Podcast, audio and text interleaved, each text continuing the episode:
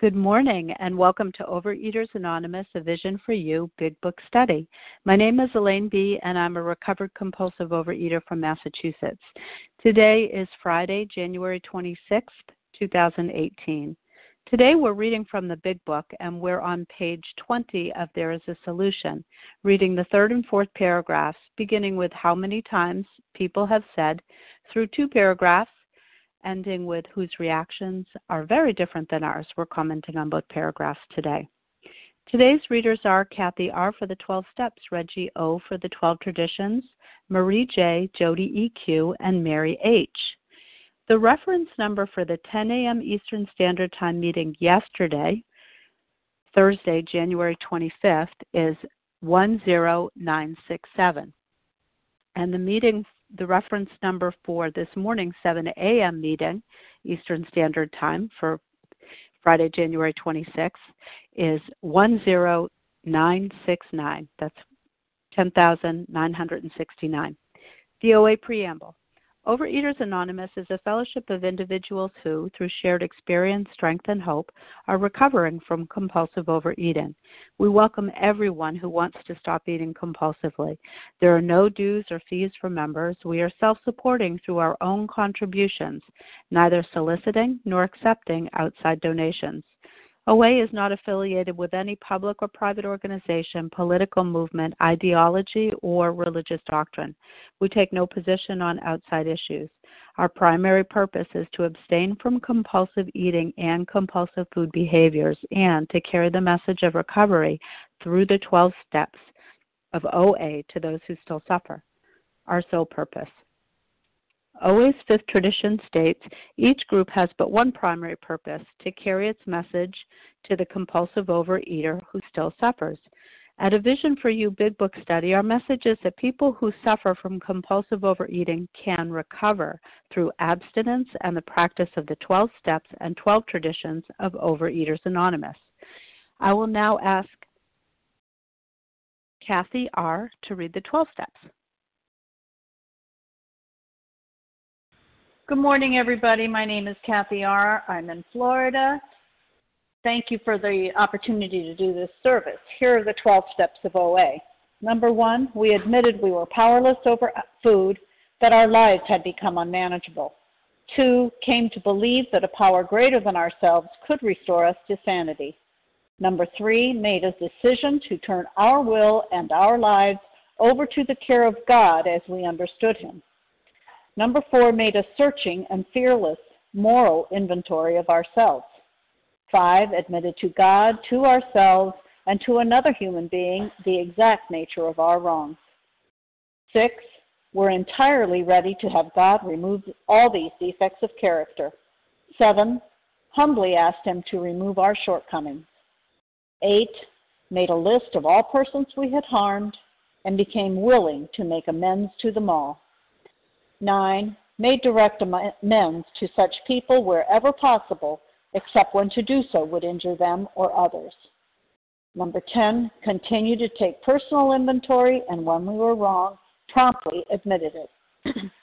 11. Sought through prayer and meditation to improve our conscious contact with God as we understood Him, praying only for knowledge of His will for us and the power to carry that out. Number 12, having had a spiritual awakening as a result of these steps, we tried to carry this message to compulsive overeaters and to practice these principles in all our affairs. Thank you for the chance to do service and have a good day. Thank you, Kathy R. I will now ask Reggie O to please read the 12 traditions. Thank you, Elaine. Uh, good morning, everybody. This is Reggie O, gratefully recovered in the Los Angeles area, and here are the 12 traditions of Overeaters Anonymous. One, our common welfare should come first. Personal recovery depends upon OA unity. Two, for our group purpose, there is but one ultimate authority a loving God, as he may express himself in our group conscience. our leaders are but trusted servants, they do not govern.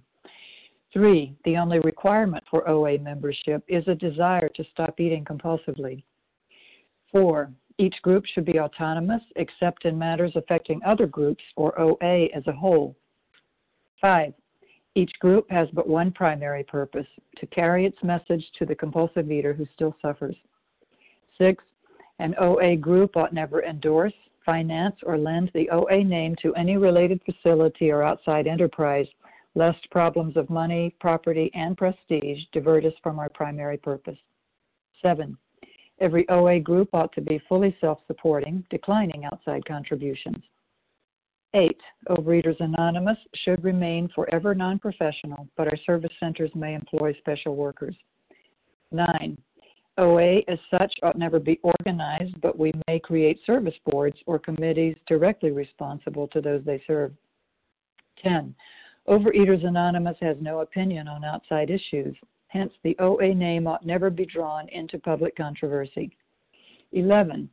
Our public relations policy is based on attraction rather than promotion. We need always maintain personal anonymity at the level of press, radio, and film. 12. Anonymity is the spiritual foundation of all our traditions, ever reminding us to place principles before personalities. And I'll pass. Thank you very much, Reggie O. How our meeting works. Our meeting focuses on the directions for recovery described in the Big Book of Alcoholics Anonymous. We read a paragraph or two from the literature, then stop and share on what was read. Anyone can share, but we ask that you keep your sharing to the topic and literature we are discussing, and that you keep your share to approximately three minutes. Singleness of purpose reminds us to identify as compulsive overeaters only. Our abstinence requirement for moderators is one year and for readers is six months. There's no abstinence requirement for sharing on topic. This meeting does request that your sharing be directly linked to what was read. We're sharing what the directions in the Big Book mean to us. To share, press star 1 to unmute. When you're done sharing, let us know by saying pass, then press star 1 to mute your phone. In order to have a quiet meeting, everyone's phone except the speaker should be muted. Today, we resume our study of the Big Book. On page 20 of There is a Solution, we're reading the third and fourth paragraph. And I will ask Marie J. to please begin reading. Hi, thanks. Can you hear me? Yes, thank you. Great. This is Marie J., and I am recovered in Colorado. How many times have people said to us, I can take it or leave it alone. Why can't he? Why don't you drink like a gentleman or quit? That fellow can't handle his liquor. Why don't you try beer or wine? Lay off the hard stuff. His willpower must be weak. He could stop if he wanted to. She's such a sweet girl. I should think he'd stop for her sake. The doctor told him that if, if he ever drank again, it would kill him. But there he is, all lit up again. Now, these are commonplace observations on drinkers which we hear all the time. Back of them is a world of ignorance and misunderstanding we see that these expressions refer to people whose reactions are very different from ours. So, uh, thanks, Marie J. from uh, Colorado. I'm a recovered compulsive overeater. And I love the willpower piece of this. You know, this is such a relief to me to find out that willpower has nothing to do with this disease and that I'm not a bad person, I'm not a weak person, I'm not a broken person, that I have a disease and that I um, also have a solution in this book. And I remember when I was new to program, always you know, I, I tried to identify in, but what I realized after getting some recovery is that I was really trying to identify out, finding all the ways that I wasn't a compulsive overeater. And in fact, those words, compulsive overeater, were really hard to say. I don't think I said them for a year. I just couldn't identify with them. And my ego was really strong, and I was in control, and so much of my life had been successful. And I was independent, and I, I just, there was no way that I was a compulsive overeater. And so that kept me in resistance and that kept me from surrendering and it kept me in self reliance and not in trusting my higher power. And it also kept me just in a a diet with group support for the first couple of years of program and I succeeded at the diet and I made friends in the program and it was all good. But I didn't get recovery until I completely identified in and and accept this condition, this condition of hopelessness and powerlessness over this disease. And only then could I begin to learn how to surrender my will. And it took three years, and I'm still you know, five years in program, still working at it daily, surrendering. And so in these paragraphs, we're learning about the judgment and the ignorance of others who don't understand our disease. And it's and I didn't understand it for the first three years of being in program either. So, you know, it's really easy for me to react with my my own ego and my own judgment around people who don't understand our disease. But right here, our code, it says in our book, our code is kindness and tolerance. And it's my job to recover, recover, recover, and to be able to show up in a new way, to be safe. And when I show up in recovery and I am safe, then recovery is attractive and it draws other people in through the attraction, not through promotion and not through ego. And what I've learned in in my time in recovery is that anyone can use this program. You don't have to be an addict. You know, this is becoming a useful way of life for my husband, who's not an addict. But we compulsive eaters are the lucky ones. You know, I finally see how lucky I was to have this disease because there's so many people out here who could use the program and and of course, you know, saying, "Oh, but I'm not an addict. I'm not a compulsive overeater. I'm not an alcoholic." You know, this is a design for living, and we have a guidebook and we have these instructions and people in this program who will give freely what they receive. So I'm so grateful to have this disease because now I have the solution. And today in recovery, I have freedom and joy and happiness and surrender.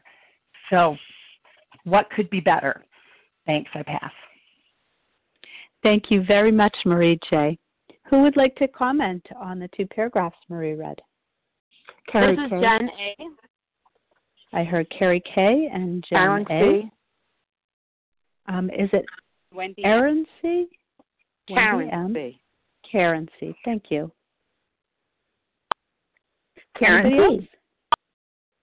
Karen T. Marcy Marcy M. Marcy M. Allison C. Allison C. and Leah S. Okay, let's start with that. I may have a last initial wrong here or there. I have Carrie K, Jan P, um, Ken C, no, Jen C, uh, Wendy M, Karen T, Marcy N, Alice, uh, Elisa N, and Leah S. And if I get anything not quite right with the pronunciation of your name or your last initial, please let me know as it's your turn. So we'll start out with Carrie K and then Jen P. Thank you so much. This is Carrie Kay, recovering in Colorado. And uh, Marie J., thank you so much for your summary and, and the recognition that just stepping into the rooms isn't always what it takes, that it takes time to truly understand the program. Because, boy, am I still working on that. But what I love in this in this paragraph or two is people who don't suffer from this disease of compulsive eating behaviors obviously can't understand it. And it sounds so simple to say, well, you can eat anything, just eat it in moderation. Or, oh, you just can't eat sugar. That's that's easy enough to do. And it sounds easy, and I wish it was easy, but then you'd have to cut my mind out of the equation because it's the disease in my mind that's saying, oh, you can eat that today, you'll get better on track tomorrow. Or that one little bite isn't going to hurt you, where I know perfectly well that that first compulsive bite sends me nowhere but down into an eating spiral. So while I don't expect people who don't suffer from this disorder to, to understand this disorder, I have to realize that I have to understand it. And I can't listen to the other people and I can't listen to the disease in my head because all of that will just lead me to the same place. And it's a place I've been and a place I really don't want to visit again. And I just have to remember that. And with that, I pass. Thank you. Thank you very much, Carrie Kay. So Jan P. followed by Karen C. up next. Jen P.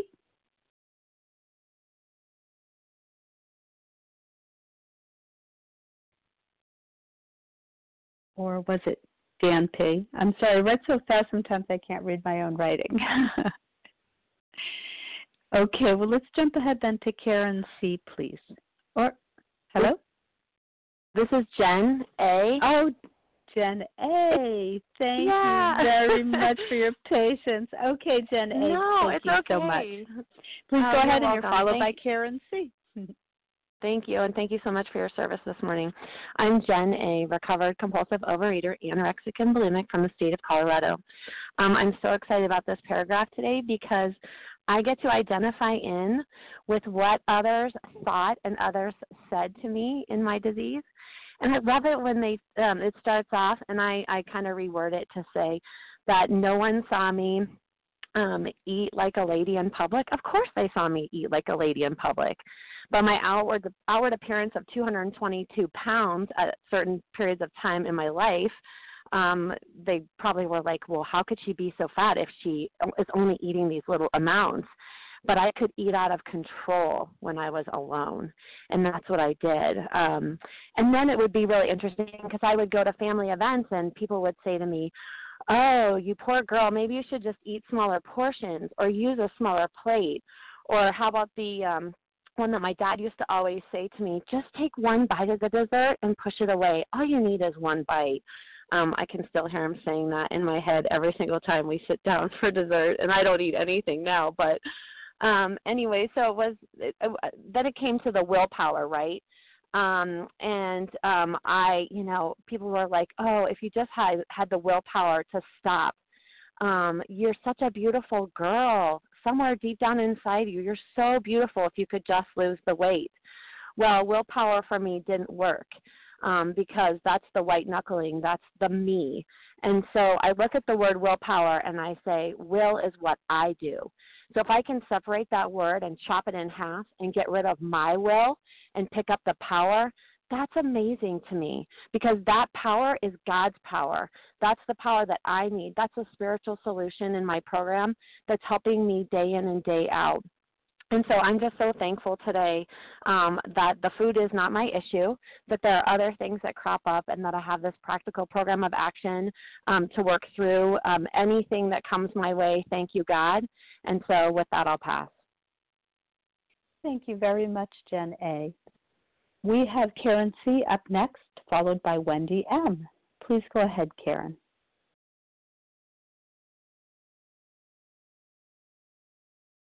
Star one to mute. Unmute, Karen. Hi, this is Karen T. from New Orleans. Okay, Karen. Thank you so much. Please go ahead. I, I thought you said Karen T before I even had ever said my name. So that's why. Um, my name's Karen. I'm a compulsive overeater from New Orleans, recovered, and I'm so grateful to be here.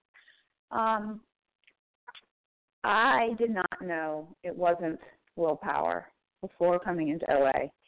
And I heard that at my first meeting that there's a disease out there that is not conquerable by will- willpower. And that was so helpful to me because I had shamed myself. My self talk for years was, why can't you control this, Karen?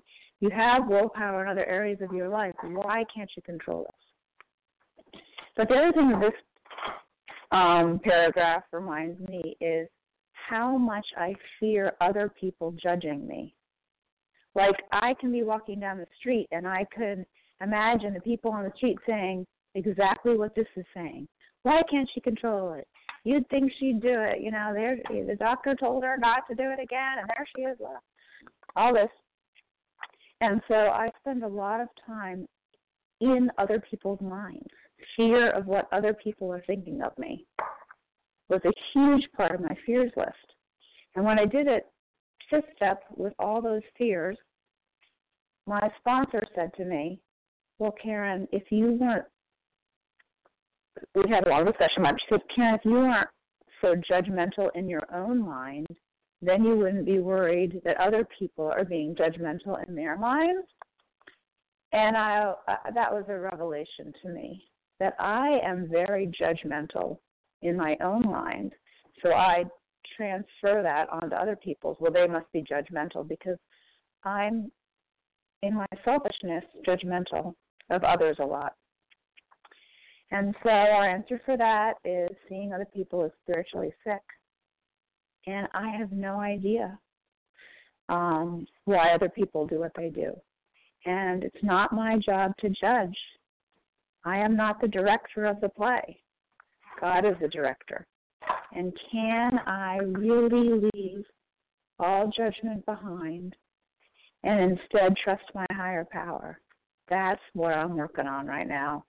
And by working on, I mean inviting God into. I don't want to work on it, but what I really need to do is keep praying about it, keep noticing it, and keep saying the seven step prayer on this issue because um, if I can judge people less in my own mind, then I'm not so worried about what other people are thinking of me. So thank you very much. I pass. Thank you very much, Karen T. And Wendy M., you're up next, followed by Karen C. Yes, good morning. Uh, Wendy M., gratefully recovered in Colorado. Thank you all for your service today. I'm grateful to be on the line. Thank you, God, for the abstinence I had this morning. So, so many things come to mind here. Um, first of all, this this word misunderstanding. Like, do not misunderstand me. Um, you need to get me. You need to know me. You need to grok me. You have to understand me. And um, so, when someone doesn't get it, I get super aggressive and defensive um, and if you don't get me, if you misunderstand me, if you don't get me, you can't take care of me. I'm desperately dependent on other people getting me. And you know, when people comment on my food, when I whatever, I bring my food everywhere, my meals, and people comment, I get so defensive. I get so I feel aggressively defensive. Um, and you know, again, because they don't get me you know, I, I'm fully in self and I'm fully in a defensive posture. Um, you know, and and uh, and and they'll say, well, what's your diet? You know, they want to understand it. And I literally want to read the entire big book to them at that moment, or just give them a copy because I'm so offended that they don't get it. You know, and it's like, wow, let's take a look at that. You know, it's like. um you know, and I and I, I get to take a look at that for sure. And I think it's because of years of a family saying things like leave the table hungry, um, you're such a pretty girl if you'd only lose the weight, or you know what, I don't really think you're ever going to lose the weight, so we'll find you a fat husband because that's how it's going to go. Um, and you know, it's like stay in my swim lane today. Like who cares what people think of my food? Look, this food plan, this program, this entire abstinence is saving my life every single day. And um, I have to say, I'm going to be uh, on a trip with eight other people, uh, and we are all sharing the same kitchen. And I do have some fear around um, having people see me, having people see my food. It feels really intimate for me. You know, I weigh my food. I eat a lot of the same food every day. And uh, you know what? I get to do a 10 step on this and to, you know, take a look at what what's really underneath this sort of defensiveness um, and the fear that I have. I just I wanted to admit that. And then it also says here, like how many times people have said to us, and all these things are self knowledge, right? I always knew I was overweight. I always knew that I shouldn't be eating, you know, at least three sleeves of Oreo cookies, you know, chugging it down with milk and then another batch of more cookies. I always knew that wasn't right, but I felt so broken. I felt so crappy about myself, so ashamed that I couldn't stop. You know, and we have this program that says we're not broken. Nothing's wrong with me. Nothing is wrong with me. I have a disease. Doctor's opinion is a game changer. It is the gentle reminder. Thank you. Um, and with that, I'll pass. Thanks so much. Thank you, Wendy M. Karen C., you're up next, followed by Marcy N.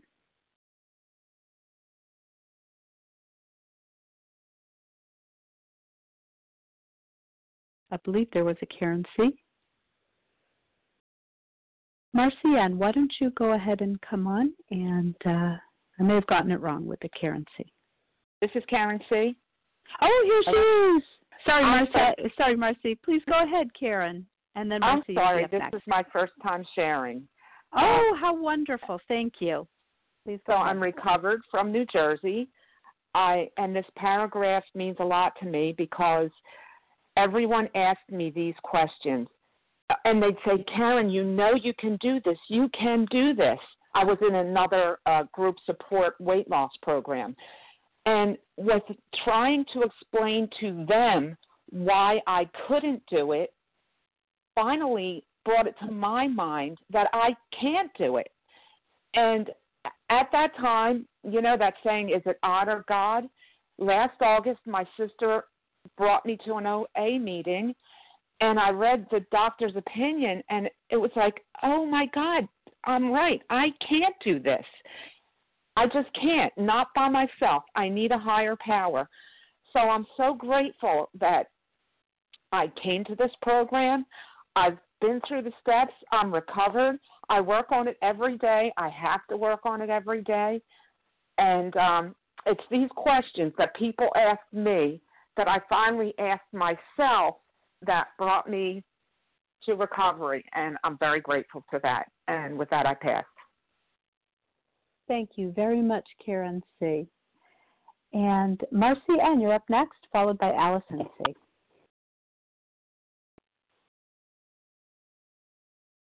Hi, I'm Marcy M. Can I be heard? Yes, you can.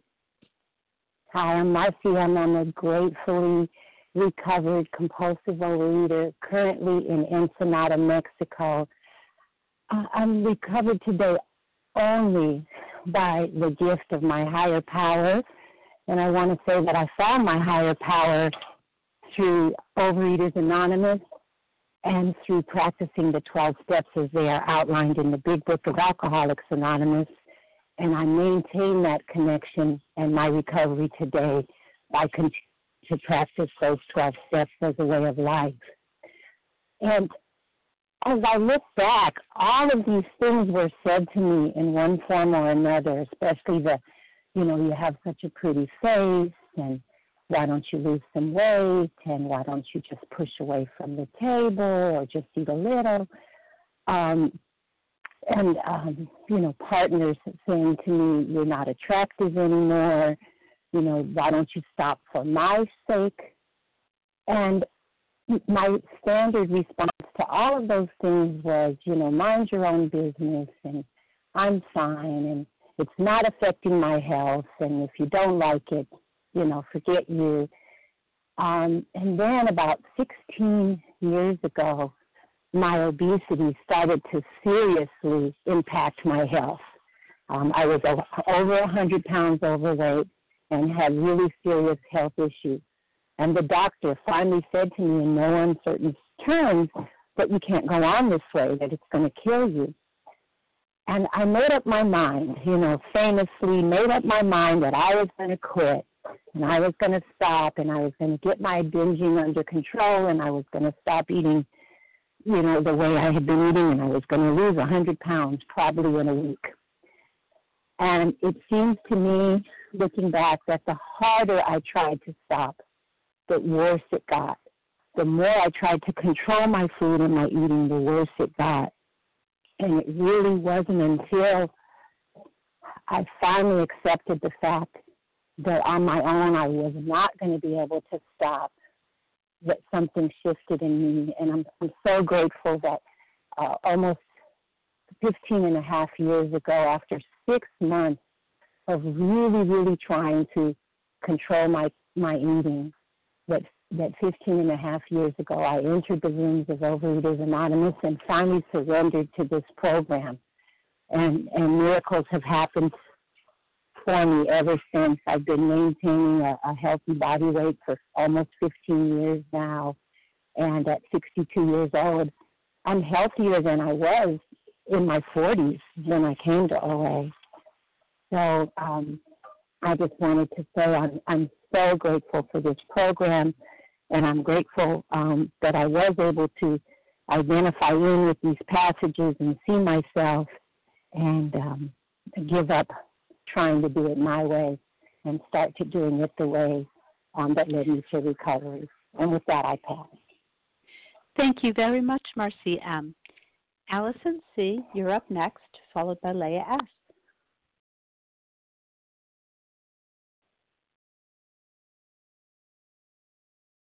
Allison C. star one to unmute.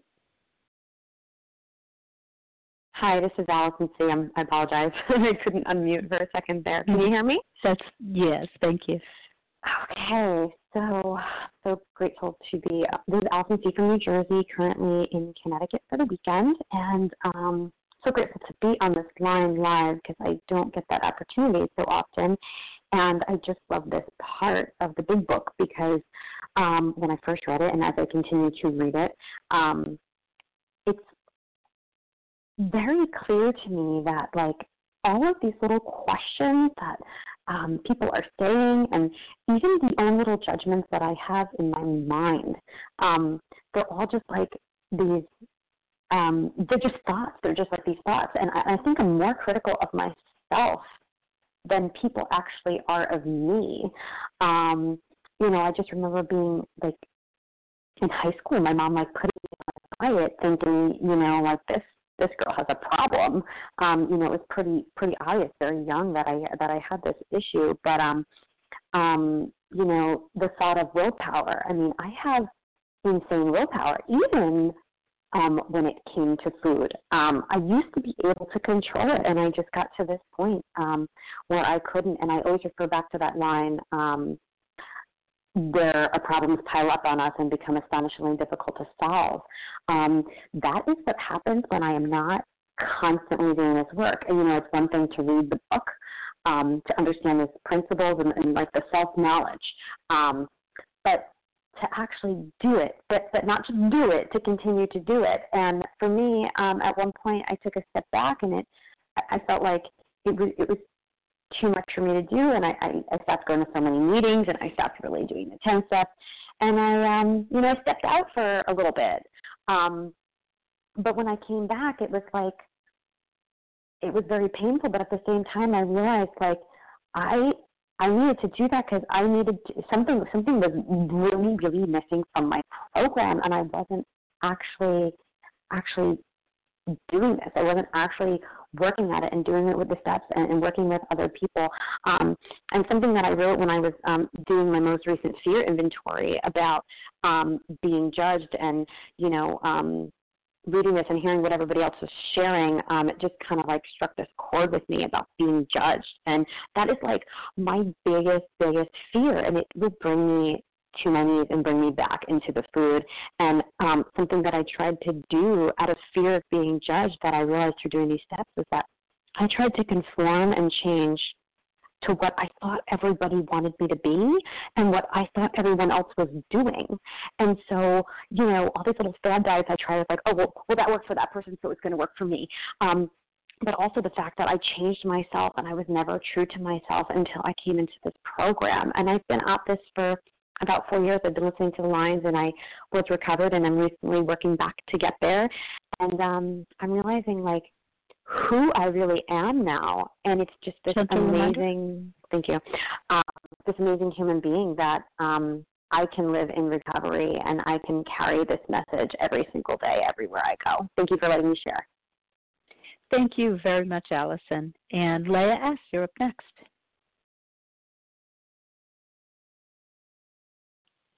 Could it have been Lynn S.?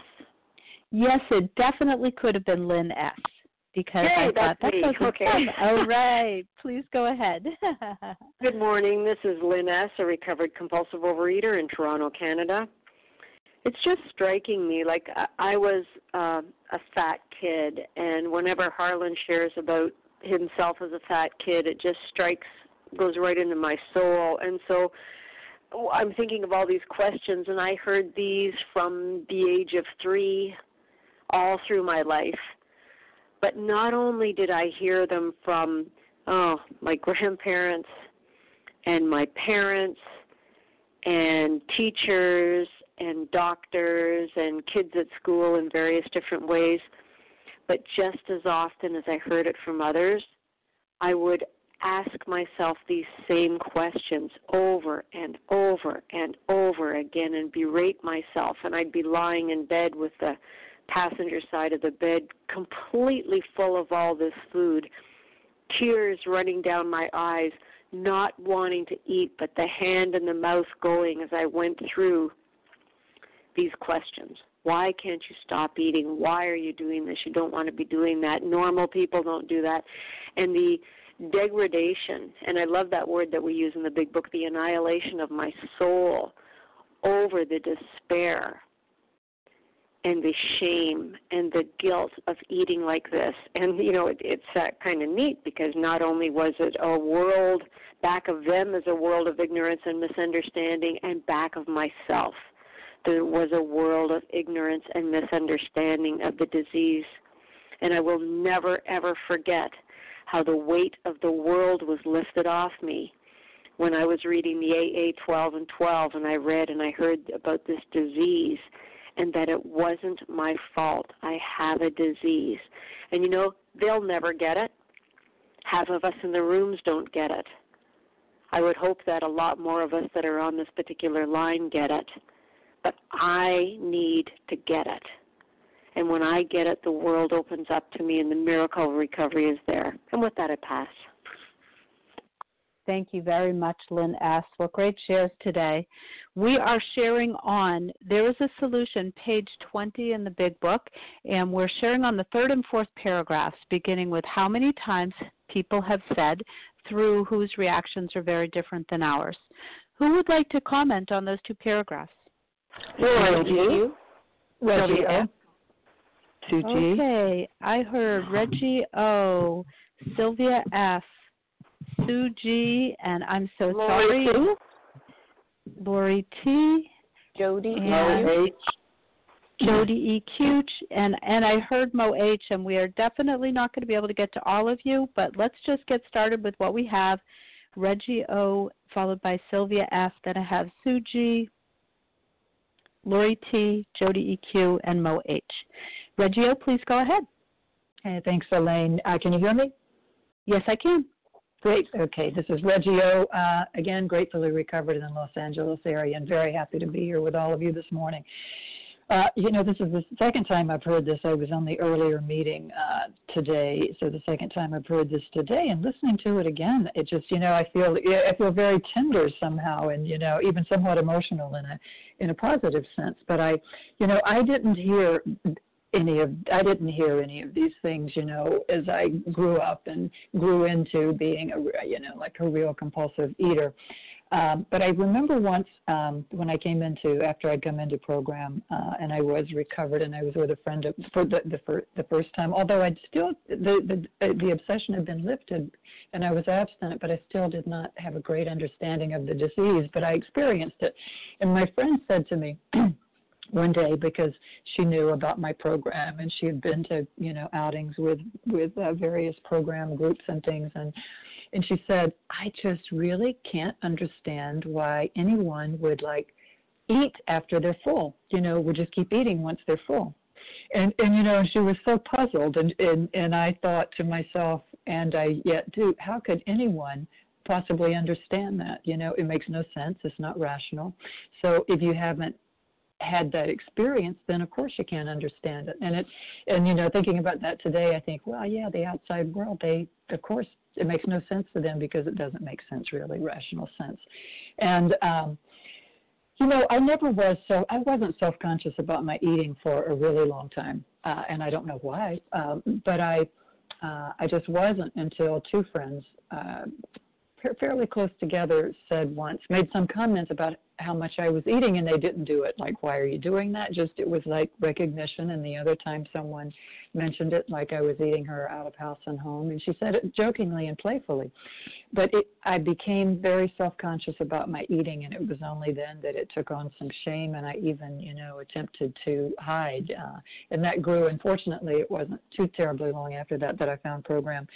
And you know, even in program and the times that I've like, uh, I've had a lot of years in program, and more years way more years than not that I have not been abstinent and uh and I and during those times, you know, I was trying the fix of the food plan and I thought always if I just had the perfect food plan, it would it would work. And I and I thought the more stringent and the you know, the more like a, a saint, you know, that I was, then the better it would be. But it really never mattered what my food plan was. Um, I mean, I did obviously I know now that I had to, you know, there are things that I can't eat and ways that I can't eat, but it the food plan never did it for me, and that that was because I never really understood that that was just the, you know, that the first of all that I had a physical allergy. I kind of got that, and there were things I could eat and things I couldn't eat, and gentle reminder. You know, ways. Oh, thank you. And and but I didn't know about the obsession. You know, and the obsession, you know, mental obsession is what the last 11 steps are for, and really the the, the problem. So great to be able to be here with you all and to share that. Thank you. Thank you, Reggie O. Sylvia F., you're up next, followed by Sue G. Hi, um, thank you for your service, and hello. So nice to be with everybody on the line. This is Sylvia F., recovered compulsive overeater in San Francisco Bay, who's just getting sick, and I'm going to have to surrender th- to that too. Um, this uh, this reading uh, reminds me so much of when I was growing up. I was in a normal body weight, but I was never normal, uh, and I don't know how other people uh, perceived me, but I know that I was never kind of a part, you know, picked last on the team or, you know, not sought out in friendships and things like that in elementary school. And I think even then people could see that there was something a little different about me. And even to this day, I don't know what it was.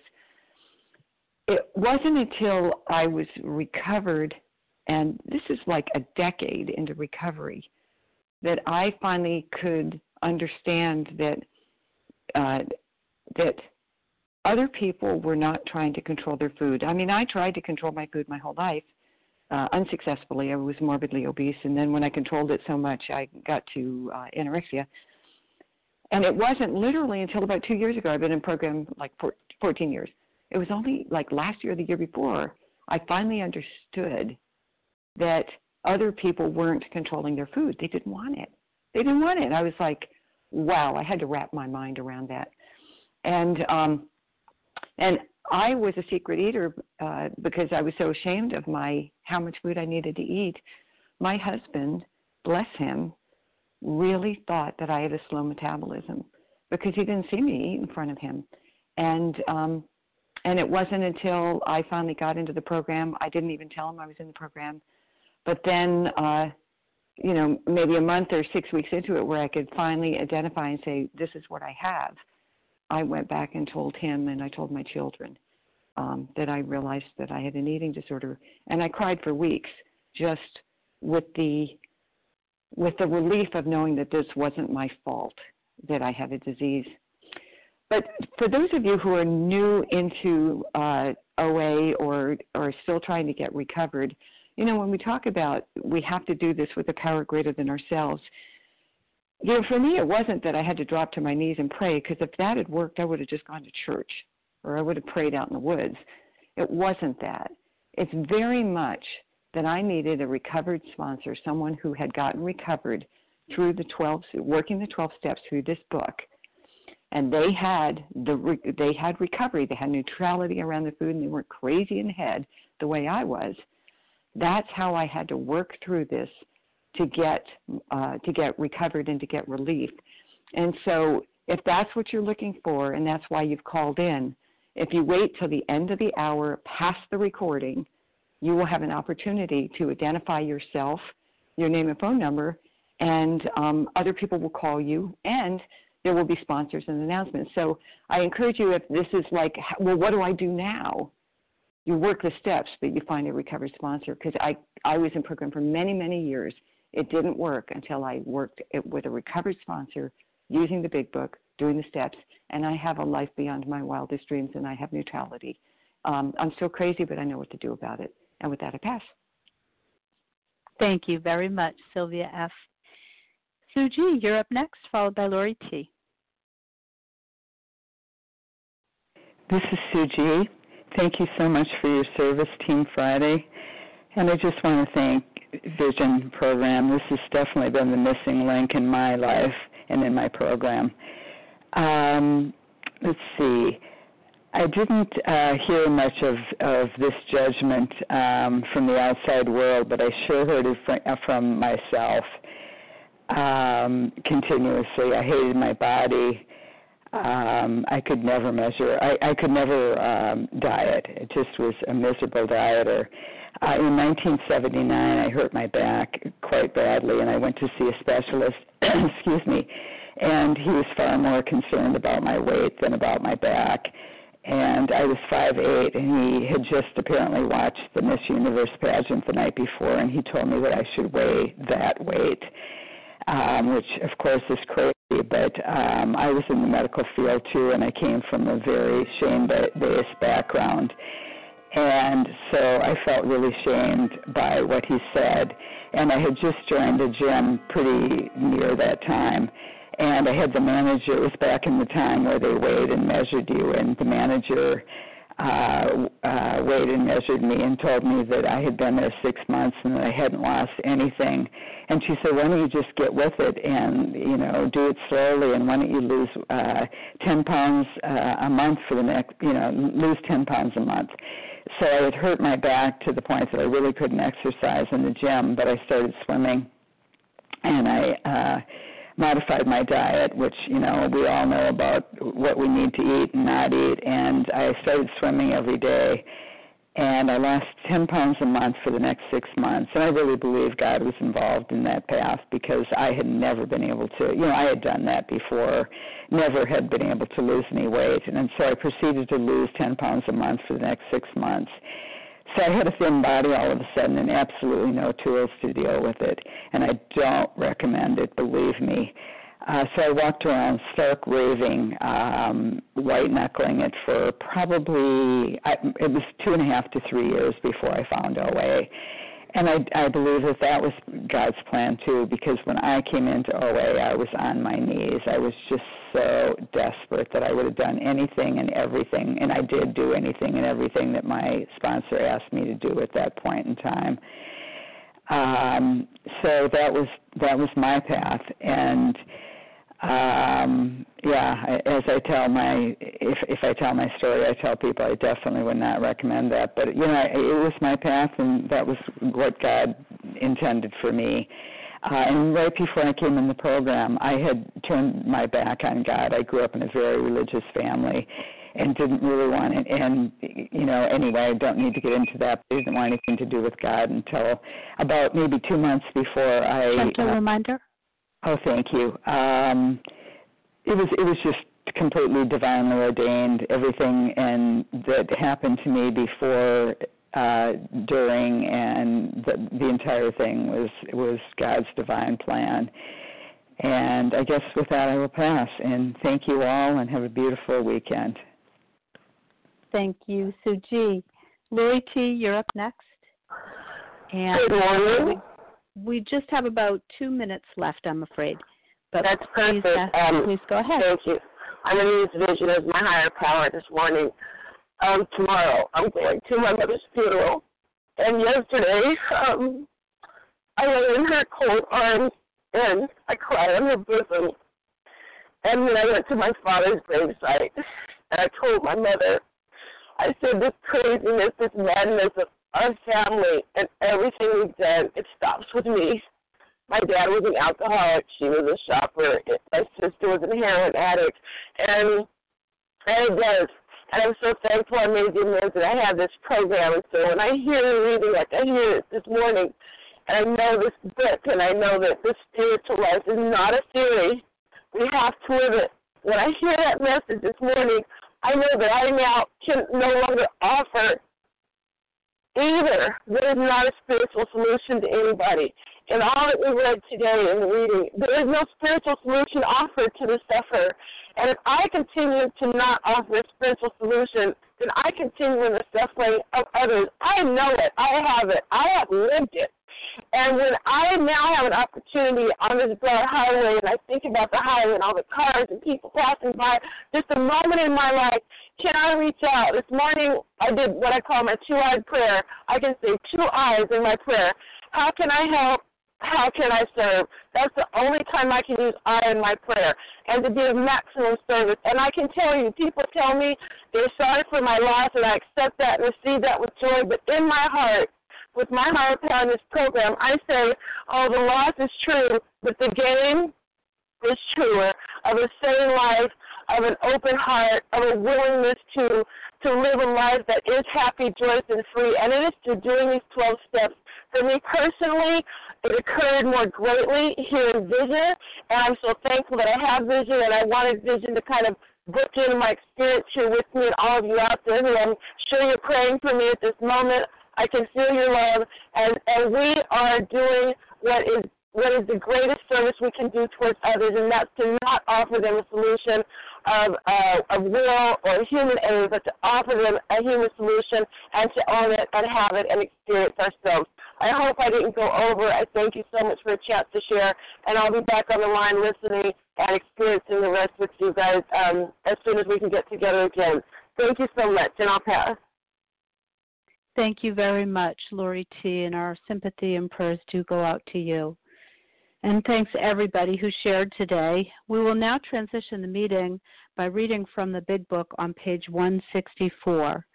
Will Jody EQ please read A Vision for You? I will indeed. Thank you, Elaine. Good morning, everybody. This is Jody EQ, gratefully recovered in California. Our book is meant to be suggestive only. We realize we know only a little. God will constantly disclose more to you and to us. Ask Him in your morning meditation what you can do each day for the man who is still sick. The answers will come if your own house is in order. But obviously, you cannot transmit something you haven't got. See to it that your relationship with Him is right, and great events will come to pass for you and countless others. This is the great fact for us. Abandon yourself to God as you understand God. Admit your faults to Him and to your fellows. Clear away the wreckage of your past. Give freely of what you find and join us. We shall be with you in the fellowship of the Spirit, and you will surely meet some of us as you trudge the road of happy destiny. May God bless you and keep you.